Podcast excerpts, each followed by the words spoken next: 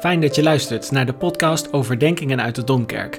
Voor de nu volgende overdenking heb ik me laten inspireren door de Bijbelgedeeltes uit Johannes 3, vers 1 tot en met vers 16 en Romeinen 8, vers 12 tot en met 17. Opdat er een begin zij, werd de mens geschapen.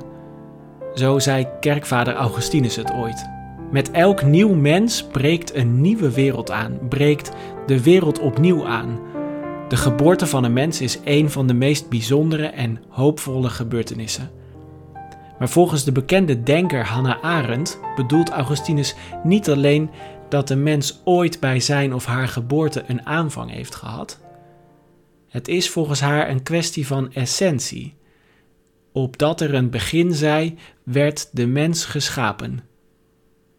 De mens is een eeuwige beginner, een onverbeterlijke beginneling in het leven. Dat wij een nieuw begin kunnen maken, zelfs al zijn we zelfs al oud geworden, dat typeert ons als mensen. Hannah Arendt maakt dat principe dat ze onze nataliteit noemt, onze geboortelijkheid, dat maakt ze zelfs tot een hoeksteen van haar denken. Ons bestaan wordt volgens haar niet zozeer gekenmerkt door het steeds dichterbij komen van ons stervensuur, Belangrijker is dat wij als nieuwkomers nooit samenvallen met ons verleden. Dat we niet samenvallen met de wetten van de natuur en de geschiedenis. Wij mensen kunnen een andere kant uitgaan, een nieuw begin maken. We zijn, zolang we het leven hebben, niet afgerond, maar voortdurend in wording. Je kunt daar met aanstaande ouders ook interessante gesprekken over hebben. Ik vraag wel eens in doopgesprekken aan ouders van pasgeboren kinderen wat ze hopen voor hun kind. En al die mooie en al die goede mogelijkheden die ontvouwen zich dan zo voor je geestesoog. Veel ouders zeggen en hopen dat hun kind gelukkig wordt. Sommigen hopen dat hun kind het aan niet tekort komt. En ergens door al die opmerkingen heen schemert vaak het verlangen dat het kind mag worden wie het is. Daar zit die gedachte ook achter, die Hannah Arendt verwoordde. Een nieuw kind is een nog volkomen ongeopende wereld aan mogelijkheden. We komen in het evangelie van Johannes 3 iemand tegen die aan dat ideaal heeft voldaan. Hij heeft alle dromen waargemaakt. Nicodemus' ouders konden tevreden zijn over het resultaat van hun opvoeding. Naar alle maatschappelijke standaarden had Nicodemus het wel gemaakt. Hij behoorde tot de partij van de Fariseërs. En in tegenstelling tot wat wij daar in de kerk al spoedig van hebben gemaakt, was die partij onder de bevolking echt behoorlijk populair.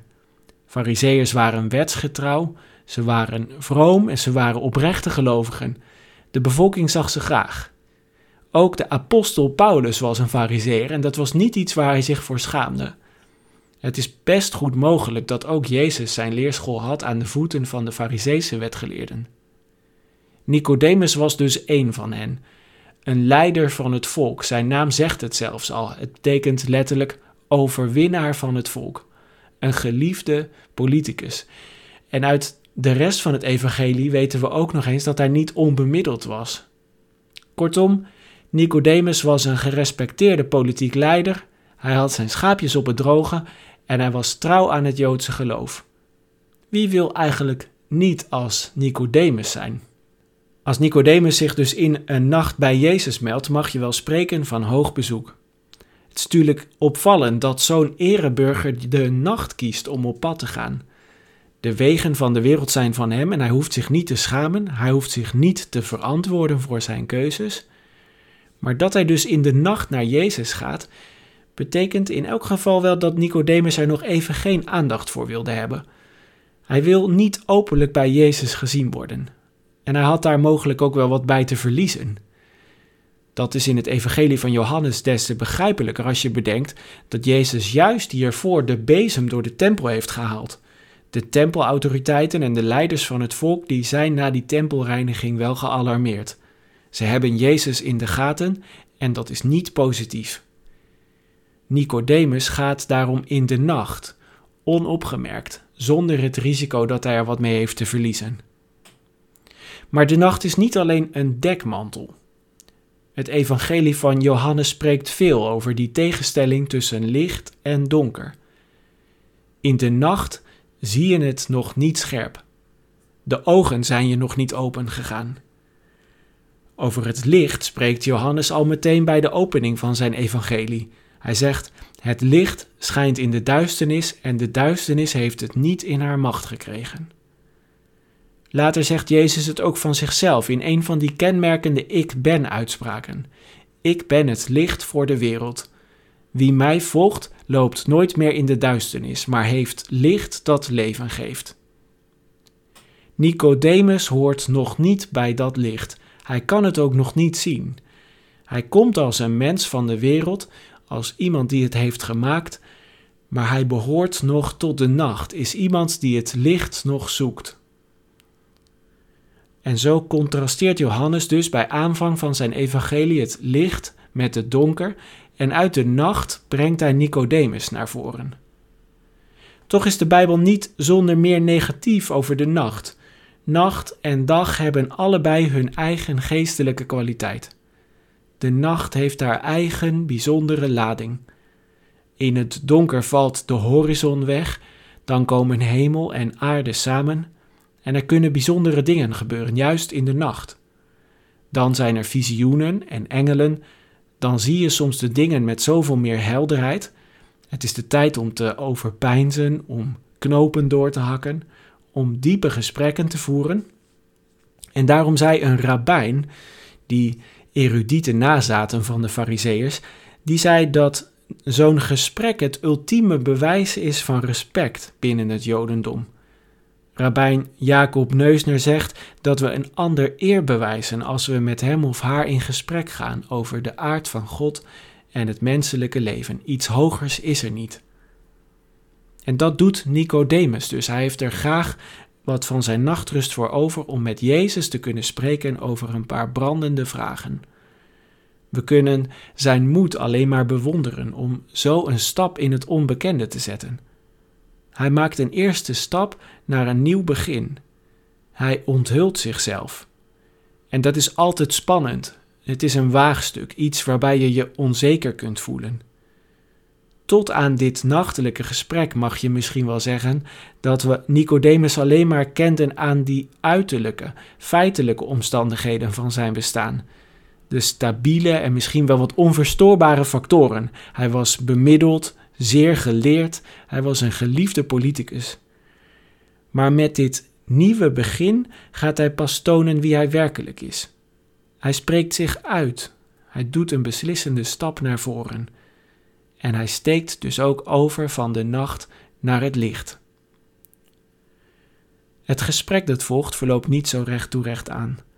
Als twee dansers bewegen die twee om elkaar heen duidelijk verwikkeld rondom hetzelfde, maar toch voor het oog ook zonder direct op elkaar in te gaan. Jezus lijkt niet echt te reageren op de opmerking waarmee Nicodemus aftrapt. En toch ontspint zich wel snel een gesprek rondom een duidelijk thema en komt het ook tot de kern.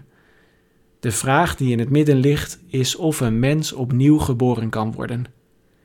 En dat is niet een kwestie van biologie voor deze twee. Jezus en Nicodemus, ze beschikten nog niet over moderne echoapparatuur, maar ze wisten net als wij dat een kind van twee maanden al niet meer terug kan in de moederschoot. Laat staan iemand van 90. En het gaat in dit gesprek ook niet om het uitwissen van de feitelijkheden van je bestaan.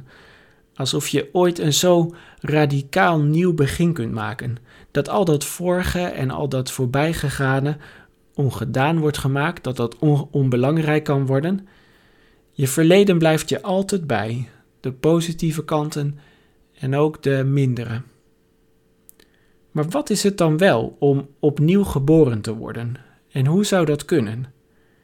Bestaat er een mogelijkheid dat we, zelfs als we al een heel leven hebben geleefd, dat we toch opnieuw kunnen beginnen? De bekende Franse denker Paul Ricoeur boog zich zijn leven lang over die vraag. En hij wees op het verband van geboren worden met naïviteit. In het Frans is dat verband in de taal nog duidelijker. Je bent als kind naïef. Voordat je al veel hebt meegemaakt, voordat je veel hebt nagedacht, voordat je beter kunt weten hoe de wereld in elkaar steekt. Maar vroeger of later verlies je die eerste naïviteit. Je wordt kritisch, je lijdt verlies, je wordt misschien wel wat minder open en ontvankelijk voor alles. Voor velen van ons valt dat samen met volwassen worden, maar dat hoeft niet. Het kan ook gebeuren terwijl je feitelijk nog maar een kind bent. Misschien heb je wel eens zo'n droom prijsgegeven. Misschien was er ooit wel een gekoesterde passie, een gekoesterd mens, iets dat nu verloren is gegaan of verwaarloosd is geraakt. Misschien geloofde je ooit dat de wereld en de mensen goed zijn, maar kun je dat inmiddels al lang niet meer voor je rekening nemen. We hebben dan volgens Paul Ricoeur onze eerste naïviteit verloren. En dan gaat het erom, zeggen deze denkers het met Jezus mee, dat we opnieuw geboren worden. Je kunt ook zeggen dat we voor een tweede keer naïef worden. Maar dan is het duidelijk een andere naïviteit, een tweede naïviteit. Niet meer zo onschuldig. Je leeft het leven met een open en ontvankelijke geest, alsof het voor het eerst is, terwijl je toch al heel wat achter je hebt liggen. Je hebt reden genoeg om kritisch te zijn, om gereserveerd te zijn, maar toch blijf je daar niet in. Je durft opnieuw de stap van verwondering te wagen, open te zijn, ontvankelijk te zijn voor wat er maar op je weg komt. Hoe zou dat wonder kunnen gebeuren, dat je opnieuw naïef, opnieuw geboren wordt? Jezus zegt dat het kan gebeuren uit de kracht van de Heilige Geest. Het is een ingreep van boven, van buiten de orde van deze werkelijkheid. Je kunt jezelf niet opnieuw geboren laten worden. De Heilige Geestkracht, die Jezus in zijn dood en verrijzenis heeft geschonken, die voltrekt dit opnieuw geboren worden in ons. De eeuwige Zoon van God heeft al zijn hemelse onschuld afgelegd en hij heeft zich onze werkelijkheid eigen gemaakt. Hij is vernederd en getekend, hij is tot in de dood realistisch geworden. Als iemand alle naïviteit moest verliezen, dan was hij het. Maar God heeft hem gegeven uit liefde voor mensen, met de belofte dat in hem voor ieder mens een nieuw leven mogelijk wordt. God geeft mensen meer dan hun onschuld terug. Hij belooft ze zelfs een leven van eeuwigheidswaarde.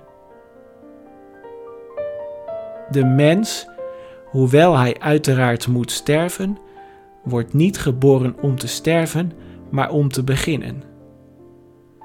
Dat zijn woorden van Hannah Arendt, waarin mooi doorklinkt wat Jezus in zijn gesprek met Nicodemus ook aan ons voorhoudt.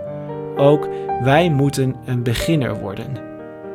De Geest wil ons deelgeven aan het hemelse koninkrijk van nieuwkomers en naïvelingen. En we mogen herboren worden als de zonen en dochters van de eeuwige, als we ons openen voor dit onverwacht nieuwe begin.